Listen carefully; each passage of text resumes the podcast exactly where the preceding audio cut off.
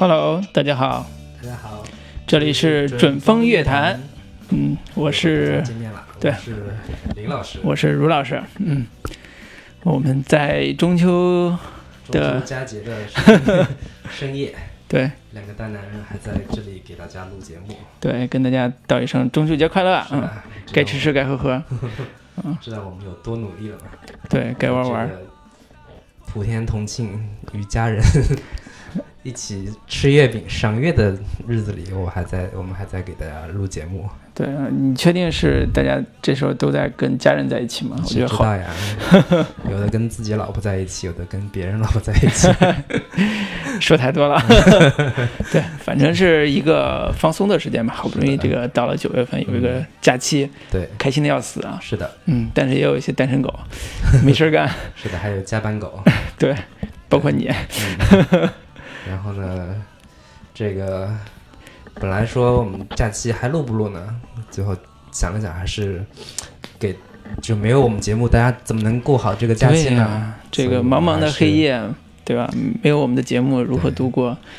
还是抽出时间来给大家录一期节目。对，嗯，录这期节目的主要目的呢，就是为了让大家，呃，不管你是宅在家里中秋节，还是说你出去旅行，在旅旅途当中，如果你闲来无事的话，嗯可以给大家推荐一些让你打发时间、嗯，排遣一下旅途闲暇的时光的一些，包括电影、包括书、包括剧。嗯，对，算是一个消遣的一个一个活动吧。就是如果你嗯正好远离了国造的生活，想一个人静一静，看点东西，嗯好好放松一下的，是的，那我们今天推荐的就正合你的胃口。嗯啊，男女皆可，老少咸宜。主要我们推荐的主主主旨主要目那个标准就是短平快，对让大家能够那个 迅速的能看，然后入口即化。对，好玩有趣。对嗯，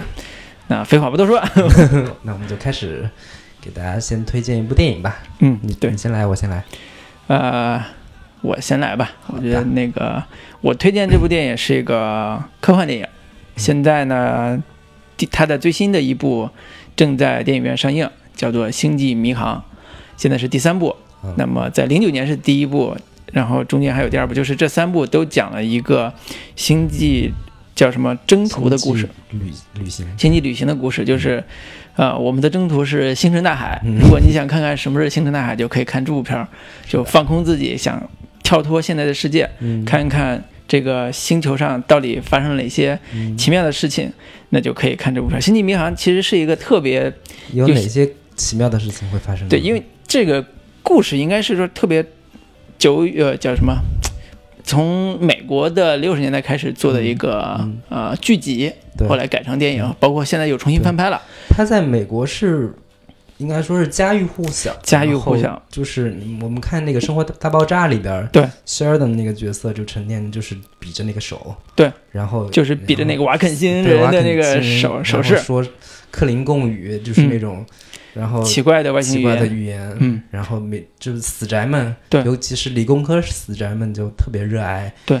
星际迷航，对。但是其实星际迷航的知名度在国内远没有其他的像是星球大战战，，对，然后就这一类科幻作品来的知名，对。为什么呢？嗯。我我今天在介绍这个片子之前，我都想多说两句关于这个点，嗯、就是为什么《星际迷航》这个片子在国内反响好像不如《星球大战》？是简单来说，是因为《星球大战》是一个啊、偏动作史诗剧吧。我觉得是这个星空太空史诗剧这个概念，它的史诗规格比较大，所以大部分人说一提起太空片儿，都愿意去提《星球大战》，而且它有那种所谓的这个原力这个神秘元素在里边儿，就嗯。听着还是挺挺挺嗯。就是神秘武士这个劲儿嗯，的气氛。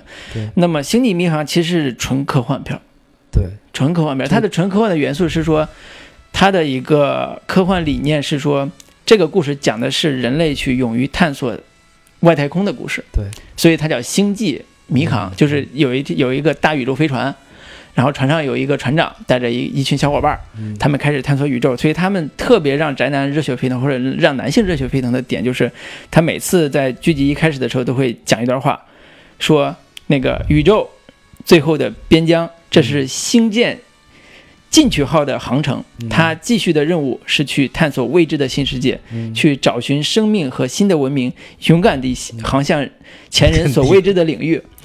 就是你听着就热血沸腾，你知道吗？一个男 男男生听着这个，我靠，外太空，我要去探索这个未知的领域，也许充满了危险。表示毫无兴趣。对，所以这就是为什么他现在对很多人来讲不熟悉的原因。但是最新的这版，嗯，星际迷航，呃，就是就现包括零九年这个星际迷航，它吸引了大批的女性粉丝。嗯，为什么是主角换人了吗？是因为刚才提到那个瓦肯星人的那个男主角。太帅了啊！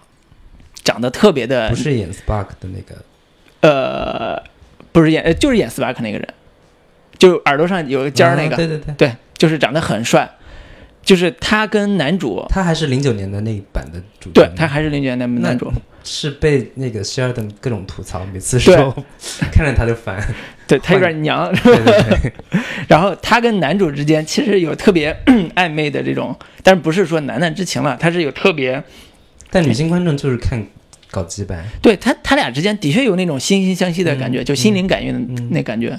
就一个是，呃，前军大元帅，就是舰长、行长，就是 Captain My Captain 那个那个角色；一个就是他的军师，就是尖耳朵那个瓦肯星人那个那个 那个帅男帅男人，他是个军师，所以他俩搭搭档的时候，其实有很多，嗯，你侬我侬。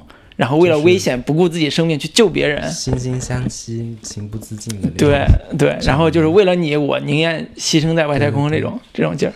就这种，现在连国外的那些大片也都开始卖腐嘛，死到卖腐。对对对，所以这个这个就是现在新版的趣味，新版的趣味就是零九年这一版新版的《基基布拉姆斯》也是为了就是。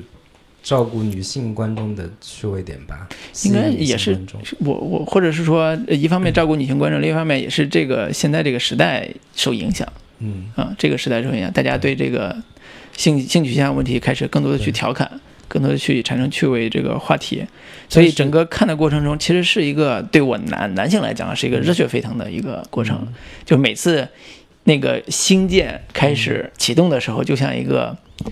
呃，坐过山车一样啊，然后你开始跟着它一块去飞行，然后星际穿越，然后遇到一些呃奇奇怪怪的外太空生物的时候，你你会有一种好奇心，说他们到底怎么回事啊？要不要不要最后怎么打呀？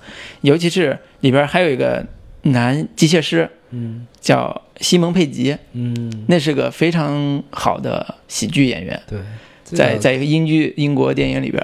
演那个僵尸肖恩，僵尸肖恩，然后前阵子那个《碟中谍五》，对，《碟碟五》也有，然后他演阿汤哥的一个配角助手，对他其实给这个戏带来了非常强的喜剧元素，嗯，所以这个戏除了男男卖腐之外，这喜剧点也特别好玩，是，然后又有一种英式的喜剧的这种腹黑跟搞笑，尤其是在第三部。这个里边其实西蒙派吉还扮演了更重的角色，就是他是这个剧的编剧之一，嗯，就是主创之一，嗯，他把他很多的喜剧的部分都放到这里边，啊，所以整个看下来，他的叫什么雅俗共赏，或者叫男男女皆宜的点就特别充分。呃，我代表男性观众问一句，那个就是视觉效果好吗？视觉效果啊，我这么说吧，就是在打不打？呃，第三部第三部的这里边打的戏份是特别重的啊，但是反而让我觉得第三集的戏不好看，就是第三部不好看，就是因为他打的戏太多了，在人物上没有更多的好玩的变化在里边。比如说在第一部和第二部里边，其实有很有主线剧情里边，除了那个卖腐的这个两个男生，还有一个女女的一个呃叫什么？嗯，女的算是副舰长吧。嗯，然后跟这个瓦肯星人有一个暧昧的情感，他俩之间还纠纠扯一些，因为瓦肯星人是那种有点像机器人这种，就不太了解人类情感，不太就不解风情嘛。然后这女的就很失落，是跨越跨越种族之间的爱情，对对，所以当时前两部在。男男 CP 和男女这种情感上都做了一些笔墨去安铺排，嗯，但是在第三部的时候，其实这个笔墨就省了很多了，因为他的关系已经没有更多的变化了，只能靠打斗，就是他几乎的节奏是每二十分钟一个大场面，他们去征服一个星球，然后他们被反派去围攻，然后就整个舰被摧毁，他们又就被俘虏，就整个剧情就就砰砰砰，嗯。啊、就是看着还行，但是细腻的度稍微少了一点儿，但是依然是一个让我觉得像男男孩儿吧，男生吧，就是热血沸腾的一个 一个一个电影，就是自称男孩讲起来还是还是就是我的征途是星辰大海，你知道吗？喊起来都特别嗨，是是是是，对，是吧？这个部分就就介绍到这儿，嗯。听起来很有意思呢，我操，感觉可以去看看。感觉可以这个啊，反正现在盗版也有啊，别别别别，还是要去嗯鼓励大家去电影院看。对第三部可以去电影院去感受一下。嗯，那还有什么要补充的吗？没有了，这部电影就介绍到这里，下一部就林老师介绍一下你推荐的。嗯。我给大家推荐一部最近在朋友圈、各种社交媒体里已经被刷屏了的一部电影。嗯。如果你还没看的话，赶紧趁着那个中秋假期或者是那个你在旅途当中，嗯。可以去看一下。嗯。这部电影就叫做《釜山行》，嗯，釜山是韩国那个国釜山，釜山，行是行行动行行。走的行，对，嗯行动的行。嗯啊，那这部电影从片名就看出来，就是一部纯、就是、韩国片儿，韩 对，一部韩国片儿，关键是一部韩国丧尸电影。嗯，对。韩国为什么会做丧尸电影？韩国为什么不可以做丧尸电影？韩国不应该是讲永远讲南北伤痕的电影吗？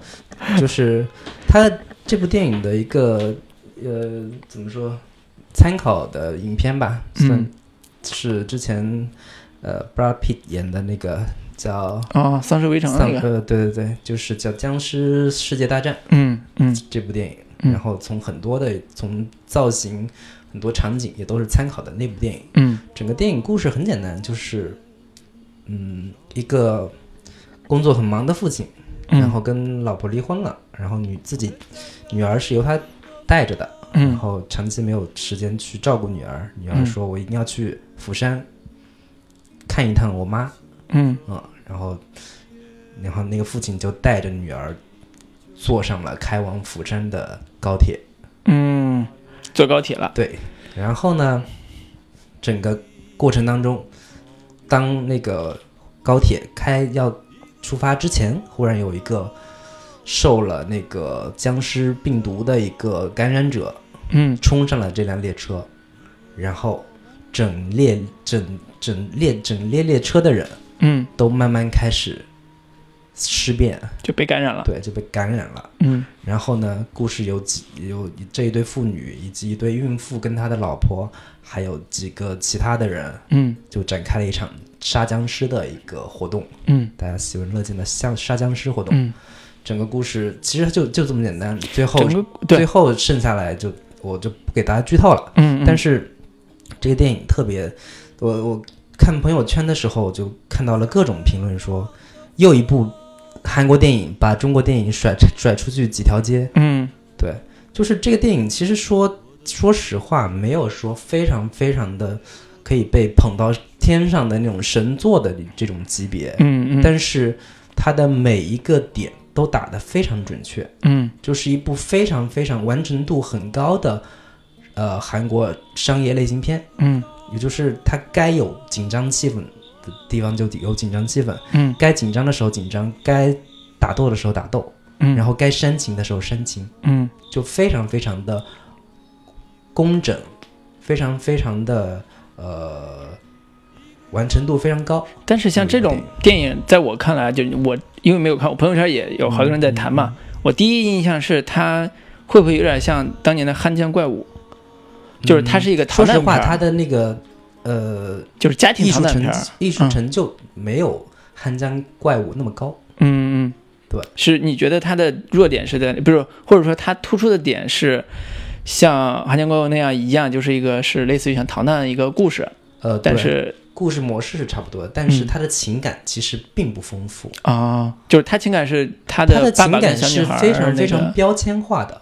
虽然嗯我看到就是有大量的朋友在讨论说这部电影的就是在人性深度上的嗯。揭示如何如何，但嗯。它这个其实是非常表面化的一种人性揭示。嗯嗯。就是当遇上灾难的时候，嗯。嗯，你身边的人都为求自保，开开始呃互相的伤害，嗯。互相的猜忌。就故事里面有这么一个场景，就是呃中间有一有一列车厢，有几列车厢都已经是僵尸了，啊然后呃有两组两组未被感染的幸存者，嗯。分别在两两节车厢的两头，嗯。然后这一节车厢的人想穿过中间的那个几节车厢去跟那边的人汇合，嗯。然后他们一路打僵尸打过来，到达那个门门口的时候，那边的车厢的人不开门，啊，就说你你们这些人引过来，你们啊我哪知道你们是不是已经受感染了呀？嗯嗯。然后就死活不开门，嗯。然后这里有一场非常非常就有点考验人性的那种那种戏戏份嘛，但我觉得这也是其实没有什么太。太深的深的挖掘的嗯东西，如果从这个角度来说，嗯。汉江怪物的这个家庭成员之间的那种情感嗯。的深度跟勾连，会比这部要深深刻的多。嗯，对，所以听起来特别像一个真的像一个逃难片儿，就就是就是困境之中的一个逃难故事。对，嗯。而且是一部相对来说有点封闭空间感觉的，嗯。就是只有在这列车里边然后中间会有几几几处说到了某个停靠车站的时候，嗯。然后说呃，在这个车站里边，大家可能有因为我我们有军队可以帮你们转移等等，嗯。结果一发现所有的军队都已经感感染成就僵尸了，变变成了啊，对对对。然后这里边的那那些僵尸是参考那个《僵尸世界大战》里边的僵尸设定，就是它的行动行动力都非常快，不像以前就是啊就会慢 就就 僵尸那个那个那个《植物大战僵尸》里边那种啊慢慢走，它是特别快的急速的奔向你，而且一咬之后，那个感染速度也是大概几秒钟之后。它就变成僵尸了，进化了。对对对对，就整个看观看的过程是非常非常爽的一个过程，然后也有泪点，就是一个动作加情感，对对对，就这种片子也不用太花脑子，然后该爽的爽，该哭的哭，然后看完之后就浑身那种 浑身软。舒爽的那种感觉，就是特别适合大家在假期的时候看。我觉得这个片儿特别不适合在火车上看。对啊，这其实特别适合，我觉得挺适合在火车上看的。你看的时候，就你想象一下，这这时候有有个对，有个有个僵尸，向你走来，对，然后把你们整车人都感染了，你该怎么嗯，咬了一遍，然后对。然后你这时候特别像说，我一定是在做梦，然后或者赶紧梦醒来吧，就不要，陷在这里边儿。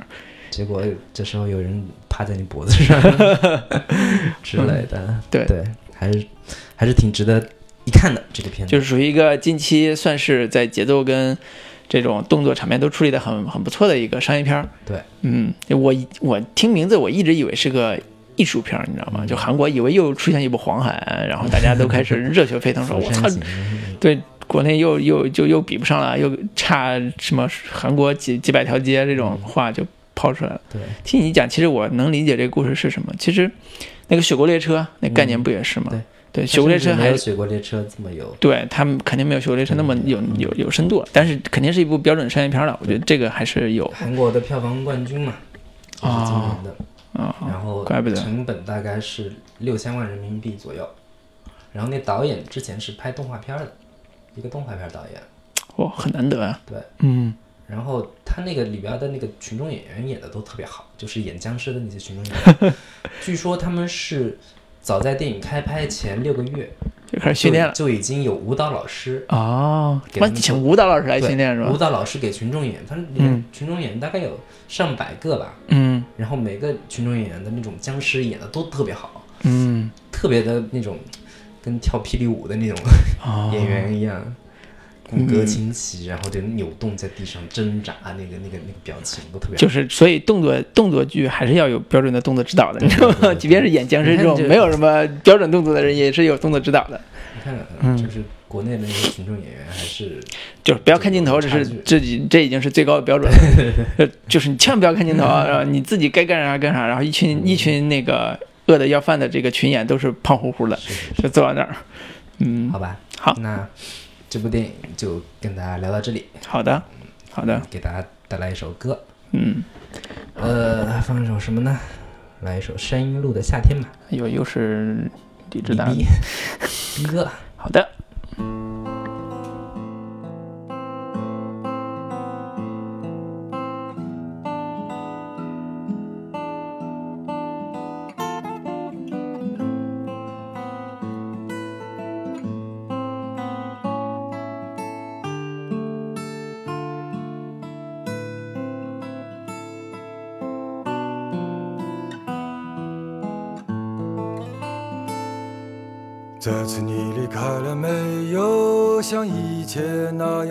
再见，再见也他妈的只是再见。我们之间从来没有想象的那么接近，只是两棵树的距离。你是否还记得山影路我八楼的房间？房间里唱歌的日日夜夜。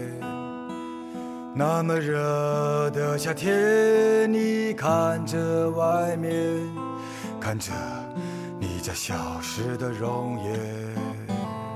我多么想念你走在我身边的样子，想起来我的爱就不能停止。南京的雨不停的下，不停的下，就像你沉默的委屈。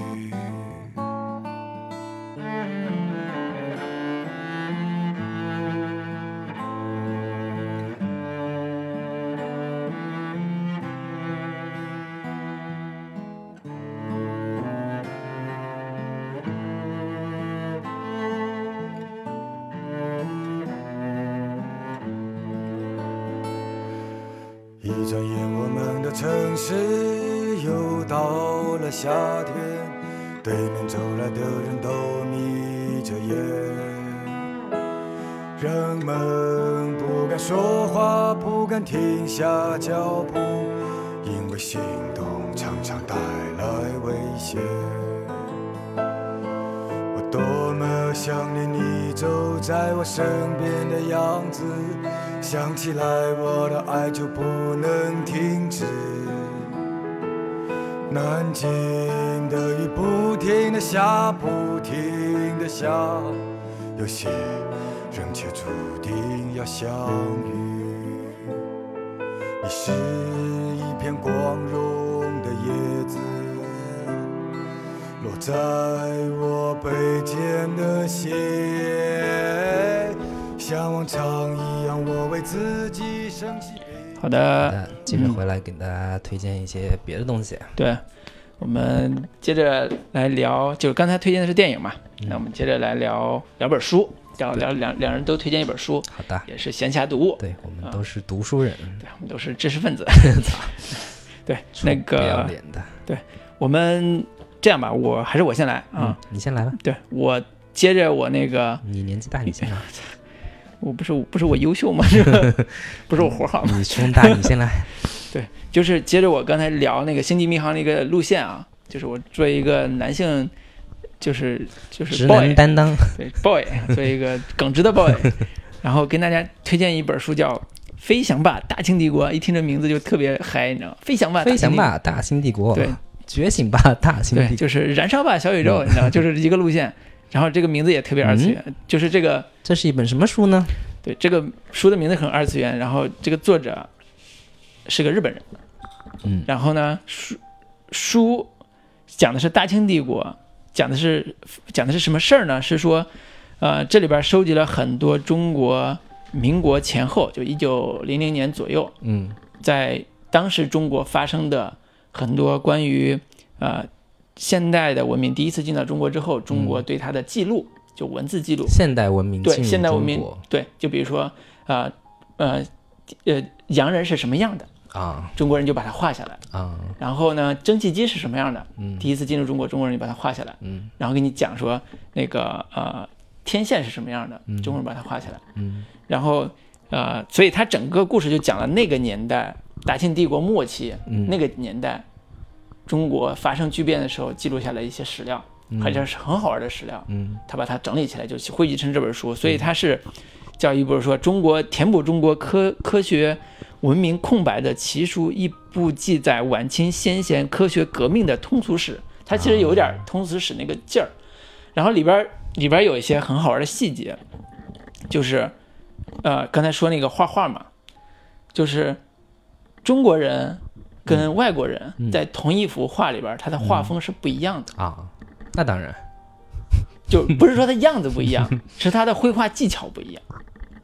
是会带有贬低的那个没有没有没有，他的绘画技巧指的是中国传统绘画对于中国人的描述，比如说线描嗯。这种宽大袖子线描嗯。描绘出来，但是画西洋人的时候，他用的是素描。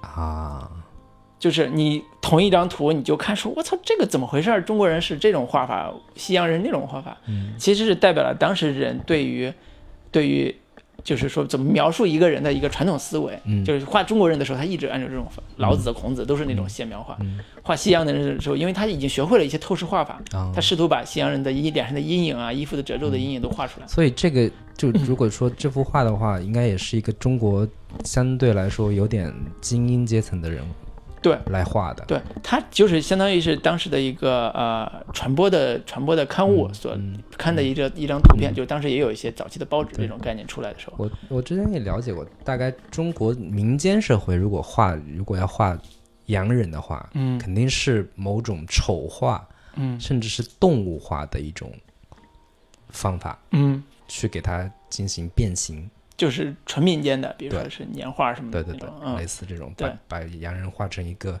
一个动物形象，就是羊就是属于呃太平天国时期对洋人的理解嘛有，点那个感觉，就是黄黄黄头发，然后黄黄蓝眼睛什么玩意儿那种，所以这本书里边会有大量的一些当时的保存的图片，对，和一些就是呃资料的记载。对，里边你比如说有很多的那个当时所谓的文明融合期间的一个一个记录，比如说是呃格列佛与清朝士兵，就讲了一个一幅画里边画格列佛，嗯，就是《格列佛游记》的格列，佛游记那个格列佛，然后讲清朝士兵，就把他们放在一起。你说这个很混搭的这种人，嗯。就可可以放一起。嗯。然后同时，他还有一个特别特别关键的点，就是他记录了当时的所谓的科幻小说的一个啊、第一次的展示，就中国第一次把科幻嗯作为一个文明的东西引进过来之后，嗯先是翻译，接着是自己创作嗯的一个科幻的一个里我之前还。看看看到过有一些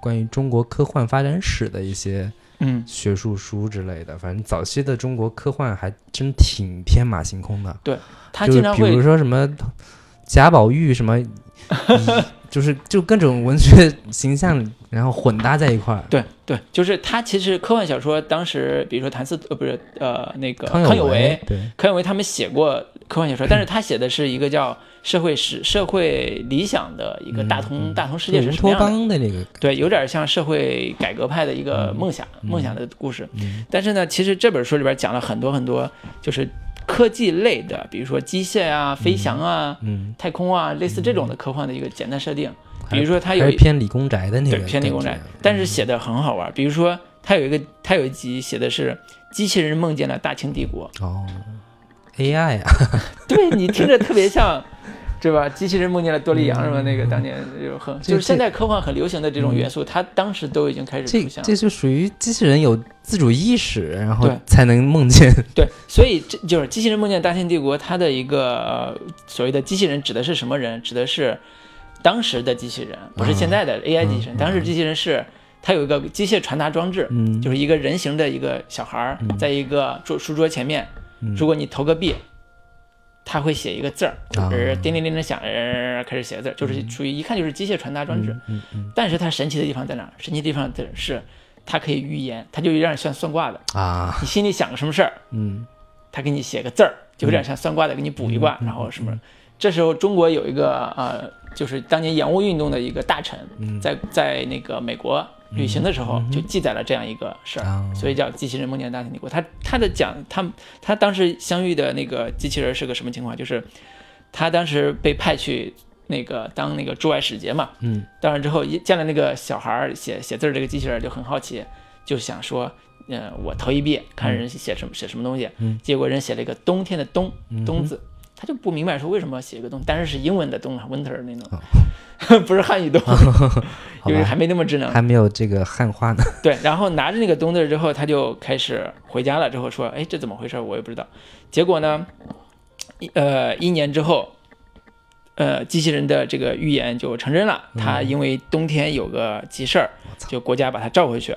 召回去之后，他就在自己日记里边写说：“哎呀，不知道这个人到底为什么是像这样像先知一样嘛。”嗯然后从他的口里边说出来那些就是那个“东”字，竟然能够预示我今年的一个行程，简直好神奇啊！我操，这他妈就跟那个什么一样，你随便写个字儿，你以后发生的事儿，真发生点什么事儿，你总能联系起来的。对，但是对于当时清朝晚清的人来讲，他觉得文明已经到了这个地步，这他妈就跟那什么一样，就是问一个禅师，三个出生问禅师说，我们三个去到底考状元谁能中，然后就写了个一字，然后每个人嗯。心里都有一个解答说，说只有一个能中，还有个说一个都都不能中，嗯，然后还有还有什么那个三个一起中，对对，所以这个就是代表了当时中国人对于科技文明的一个最最浅显、或者最最一个神秘感的一个来源。嗯。然后，呃，当时这个是史料部分了。然后还有一个点是说，他其实介绍了很多这本书里边，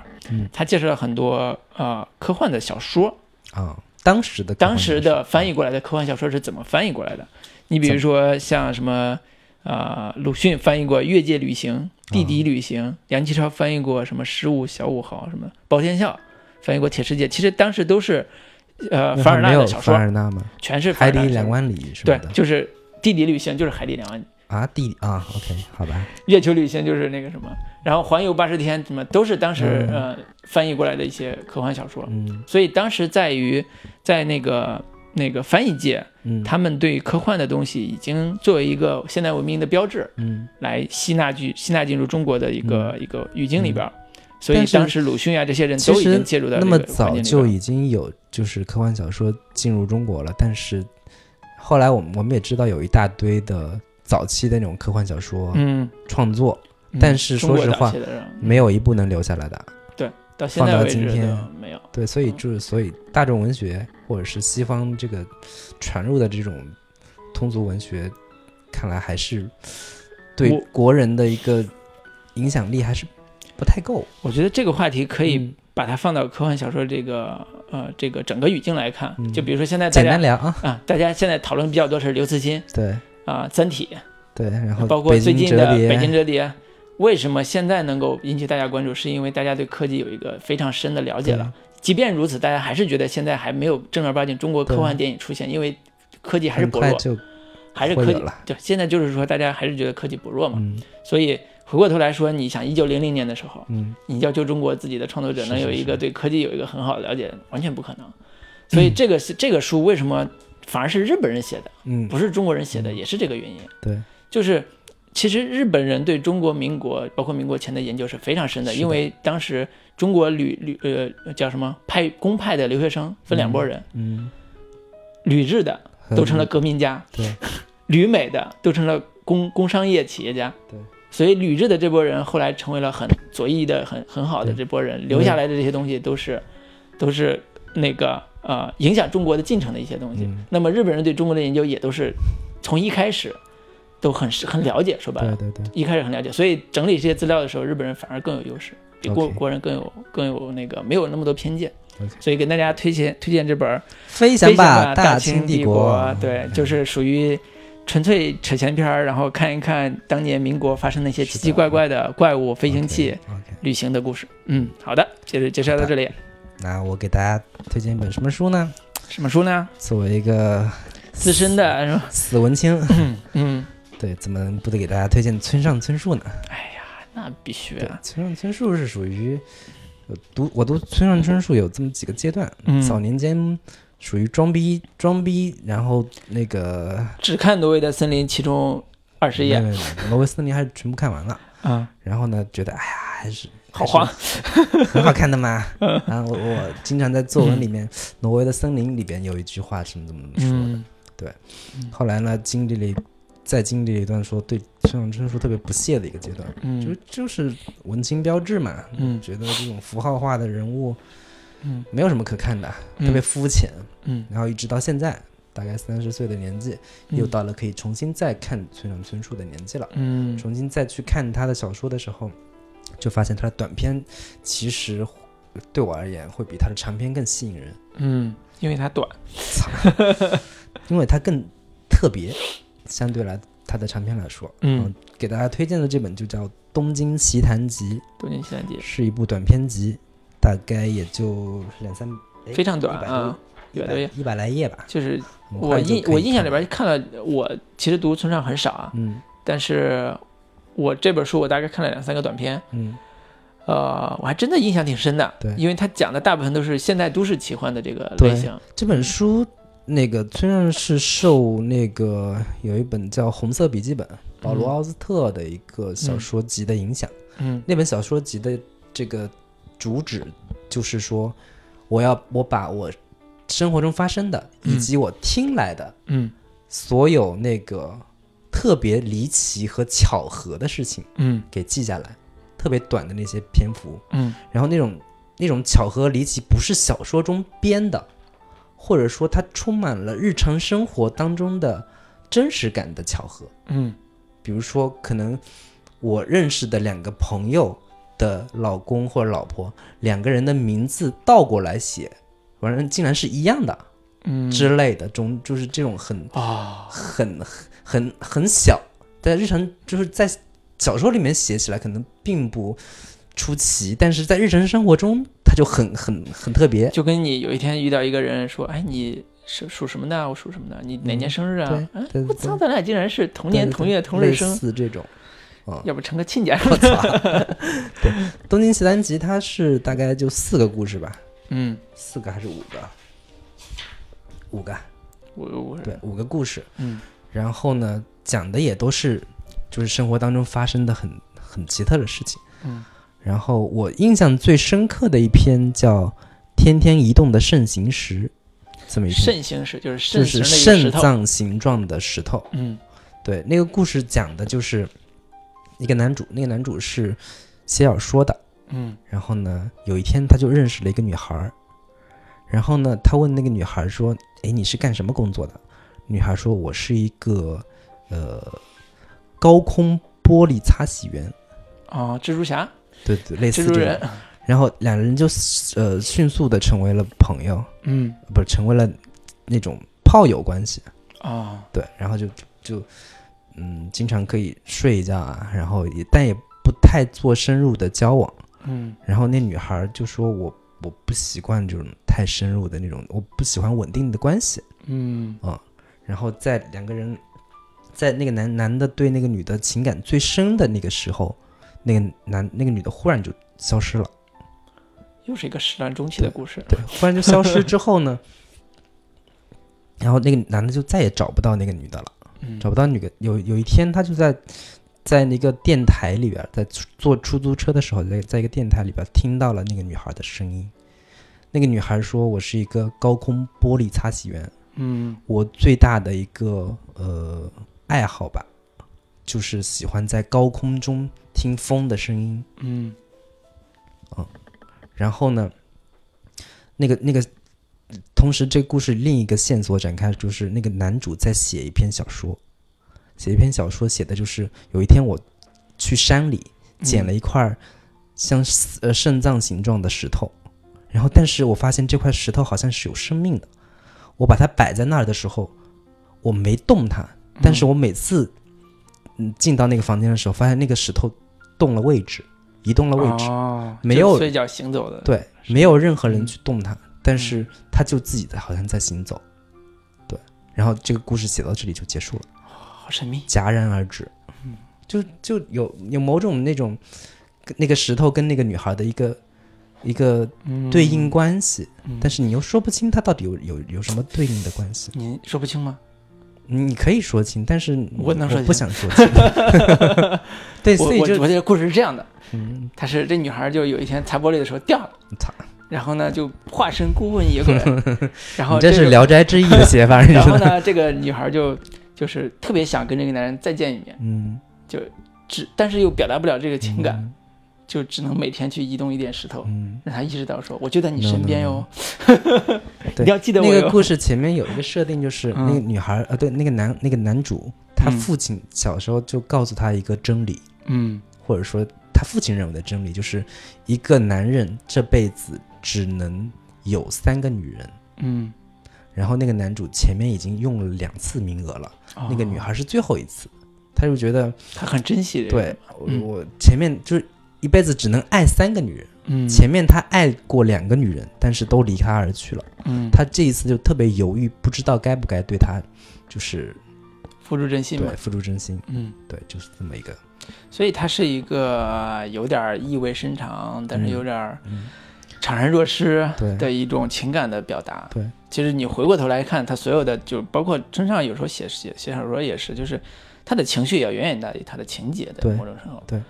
但是他的情节在这种情绪的推动下，又有时候会有一种很飘忽的那种那种回味。对他写的时候，他其实也继承了现代很多所谓的现代呃现代派小说的一个写法，就他不会把他的因果关系交代的那么清楚，他希望是你能通过自己的代入的情感去去体会，嗯。说为什么他会做这种选择，嗯。包括包括我我其实看《挪威的森林》的时候也有很大的感触，也是这个点。嗯。就很多时候当时没看懂的情节，你回头再看的时候，因为年龄的阅历增加，所以就是村上还是适合你大概三十来岁的时候，嗯。这时候你还没有丧失掉你的一一个纯真吧，嗯。或者是你没有丧失掉一种对事情的、对生活的一个敏感度的话，嗯，你还是可以好好去再读一下，，或者是保有对现在的情感的这份纯真，嗯，也可以去体会一下这个。嗯好了，行了，好酸酸，好酸，哎呀，酸掉了，酸掉了，酸掉了。好吧，好，那么这本书就给大家介绍到这里。对，。你可以再把名字念一下，我觉得这本书《的东京奇谭集》，对东京京就是 Tokyo，奇怪的奇，谭就是那个言字旁，那个不是谈话那个谈，是叫什么呃谈？一潭水的古剑潭，奇谭的。对古剑奇谭。哎呀，这个突然就画风一转，哎，low 了哈，古剑哎，奇谭错，对好吧，给大家唱首歌还是接着聊？啊，插首歌，然后我们最后再聊十分钟，对就结束今天的话题。给大家最后再推荐几部特别好玩的剧，嗯两个特别好玩的剧，就供大家消遣。嗯，来一首什么歌呢？来一首《秦皇岛》。秦皇岛哎呦妈，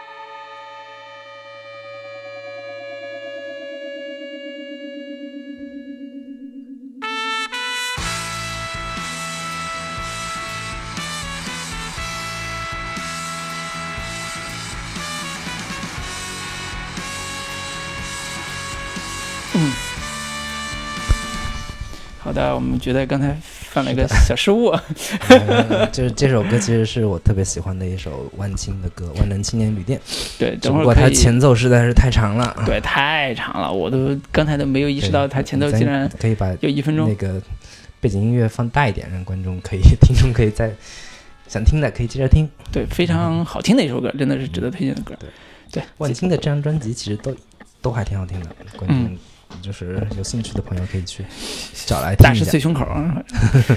对嗯，这一套那个，那么接下来我们聊各自推荐一部剧，嗯这样的话就可以拖长一些时间，在中秋的难眠之夜。对，其实剧的话，我们也不想推荐那种又又又臭又长的那种动辄对几十集、上百集的。对，那看不完。对，我嗯们就给大家推荐一些就是很快就能看完的一些剧吧。嗯，对。那还是我先来我推荐很快的剧，这个剧是个日剧嗯，叫《Love Hotel》，名字叫情侣酒店，听着名字就特别情人旅馆，对，情人旅馆就听着名字就特别快。因为因为它是这样，它每集一个故事单元单元故事，然后一个故事二十分钟左右，它每集都讲一对儿情侣，嗯，进入到在日本很有特色的情侣酒店里边去度过那一晚。这不是个 A 片情节吗？我以为是，但是我打开之后发现不是，我气死了，很，懊恼。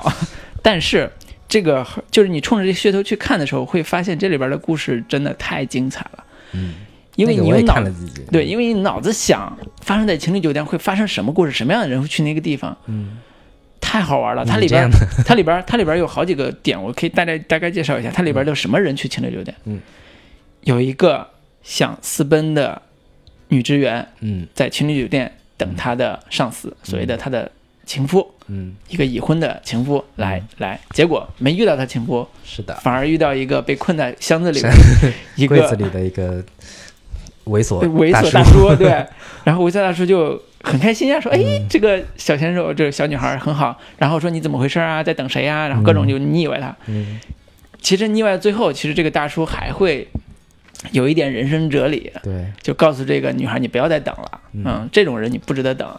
哎，我我记得是最后他给他弹了，买了个尤克里里还是什么的，弹了半天，因为那个大叔是个自由散漫的音乐家嘛，嗯。就是这种音乐天赋很好，对，就送他一些东西。结果这个大叔就啊、各种折腾，因为中间那个男人又回来来了。嗯，就是他们在一起，大叔说我抱你一下，然后咱们就走，离开这地方，各自离开。结果刚抱上啪门开了，然后说奸情，那个本来想跟你私奔的，结果你出现这种情况，那女的就崩溃了。她其实这种反转一直出现在这个剧里边儿，这整个短剧里边，它整体特色就是各种反转，对。以及虽然很加一些小治愈，对，虽然很短，但是很反转，就是很好玩。然后还有类似这种情节，我们就可以举几个人物例子，就看一下这个故事好玩的点在哪儿啊。就是其中还有一个人是一个女校花，嗯在同学会上嗯遇到了当年的特别丑的一个男学生。嗯但是他们开房的时候，这个时候现在这个时间其实是女校花已经黄花，对昨日黄花，但是那那个男学生变成了一个土豪，对，没想到他竟然是富豪的儿子，嗯。特别有钱，然后经常去出国干嘛做做大生意什么的。但是这个男学男男男生虽然穿着西装革履，嗯，依然是丑爆了，对，大龅牙，然后 各种看你下不下去嘴，对这种女的最开始就是真的是犹豫半天要不要下嘴，但是她很坚持，说我一定要挣的这份钱，舍得一身剐，对，要跟他结婚，就今天打一炮就立马结婚，就冲着这目的来的。嗯他反转，对他反转点就在于，理解的嘛，对，反转点就在于，男的真的一开始还很诧异，说啊，你真的喜欢我吗？当年我特别喜欢你，你都不理我，嗯你真的喜欢我吗？他啊，当然喜欢你啊，各种就是软磨硬泡，终于打了。第二天早上醒来，男的就很理智，就开始穿衣服，然后给他留了这钱。他说啊，怎么回事？我们还这么熟了，还要钱干嘛呢？他说男的就说，哎呀，我得抓紧时间回回家了，因为我老婆还在等着我呢。然后这女的就 啊，你什么情况？对，所以这种事情就教育我们说，打包之前得问清楚，嗯，对，有没有家室啊？对，尤其是这个有没有负责任的态度啊？对，还有就是说，两个男孩约在酒店里边儿，然后去度过漫漫长的一晚上，其实有点小暧昧。然后他其实情感真的是非常的充沛，虽然短短只有二十分钟，但是他在人物关系的描写上是非常充分的，人物的戏剧性对、人物的性格都描写的很到位，而且又有看点，就是 Love Hotel 一定是要有 love 对。和那个什么的，make，对，就是所以很好看，推荐大家在闲暇时光，对。吧？然后没事儿的话，翻开看一集二十分钟，然后心里边儿小小心动一下，然后看看能约个谁，也去这个里边儿去体验一下生活。是的嗯，建议在家长陪同下观看，十八岁以上啊，这个注意啊，是的。这个点到为止。好嗯，这个 Love Hotel 介绍完毕。那个好的那，我就给大家介绍一部动画片儿，嗯，动动那个番番剧吧，算是。也是一部日日剧，嗯。还挺好看的剧，挺好玩的一部日本动画，叫《嗯齐木南雄的灾难》，齐木南雄这个名字好拗口啊。就是齐整齐的齐，木头的木，嗯。楠就是木字旁一个楠和熊英雄的雄，齐木楠雄的灾难。嗯。然后它是每一段大概只有四分四分多钟吧。嗯。然后那个故事呢，就是讲了这么一个故事，主角齐木楠雄嗯，是一个超能力者，啊，生下来就是个超能力，然后具备一切超能力者应该有的那个技能，比如说什么千里眼、啊，透视眼、嗯。隔空取物，就这么多超能力，说明它是个喜剧设定了。对，但是呢，他跟一般那些这个外面那些妖艳超能力者不一样的点就是，他非常讨厌自己的超能力，啊，他觉得他有的那些超能力让他的人生毫无惊喜感。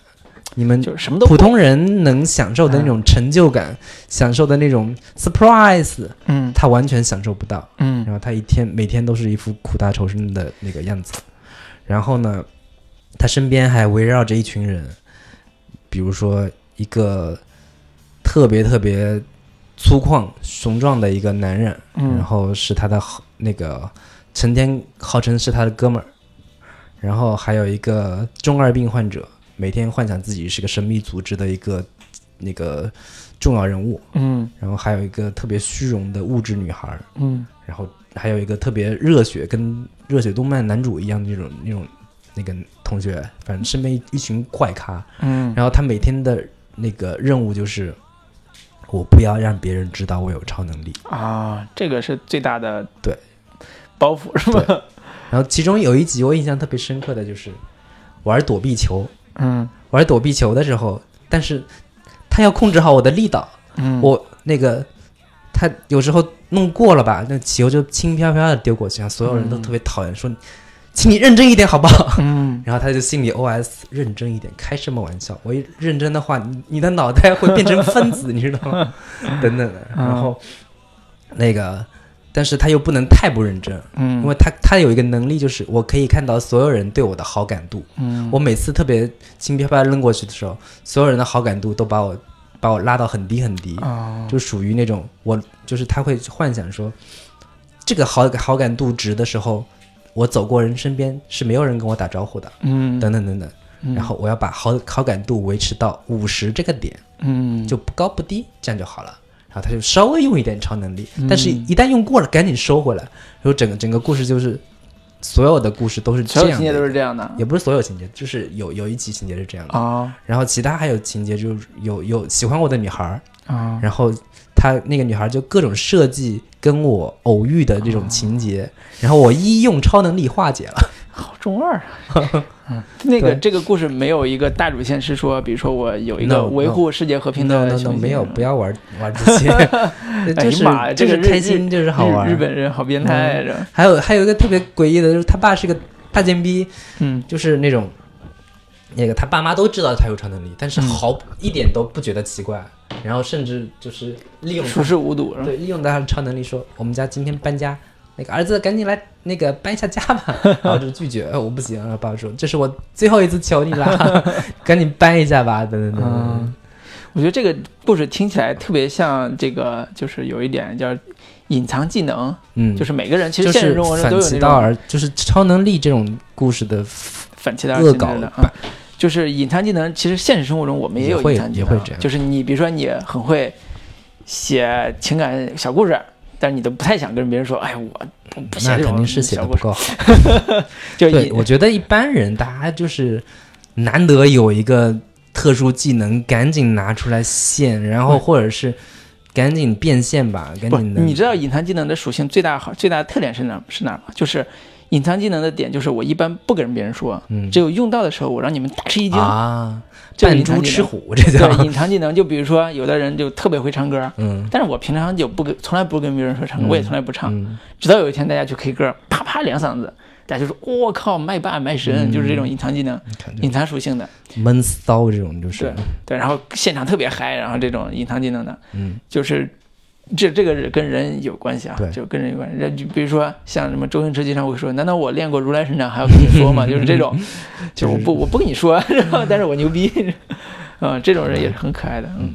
所以这个小说这个这个短剧四分钟一集，对，特别丧？也不丧特别特别欢乐，然后啊最后往往会有一个出乎意料的结果。嗯，就是也是一个小它会有一个有一个教育意义，就是别看我有超能力，但是每一每一个超乎日常的东西的背后，它都会有副作用。它就是不是说你啊你你你能力越大，这个自然也难。对，反正，就是其实是说他不是说任何东西都都可以滥对用的。其实对，就是说我不是因为我有天灵眼，所以我随便嗯看隐私，对对对对随便看隐私就没有。他他其实就是很克制的去做这个我没。兴趣，我天天我如果天天都有这些能力的话，对我来说其实就是个负担了。所以这不是死宅思维吗？不会啊，但其实你就是你真的，你所有什么都可以做，什么都可以的话，嗯你的人生未必就是快乐的。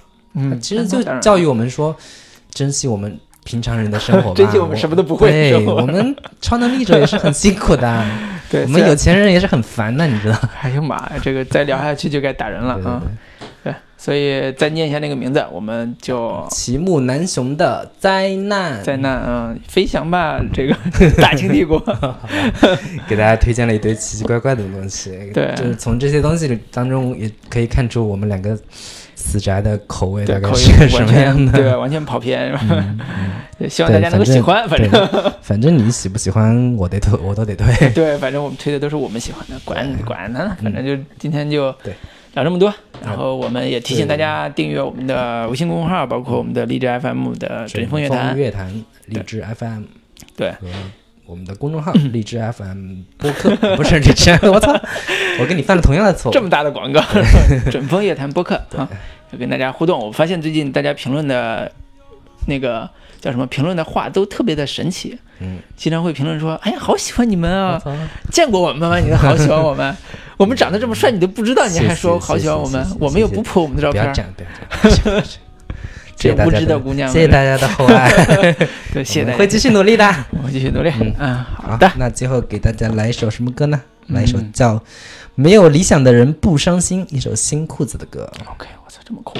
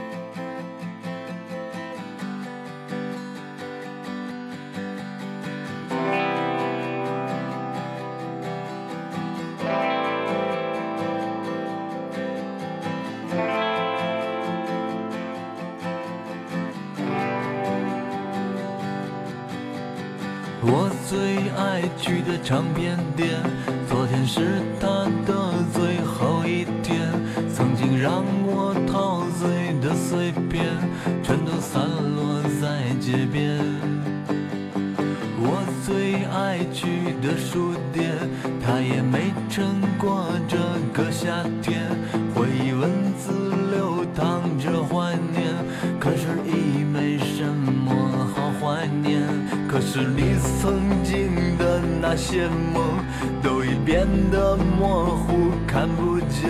那些为了理想的战斗，也不过为了钱。可是我最恨的那个人，他始终没死在我面前，还没年轻就变得苍老，这一生无解，没有我的空间，没有我的空间，没有我的空间，没有我的空间。你曾热爱的那个人，这一生也不会再见面。你等在这文化的废墟上，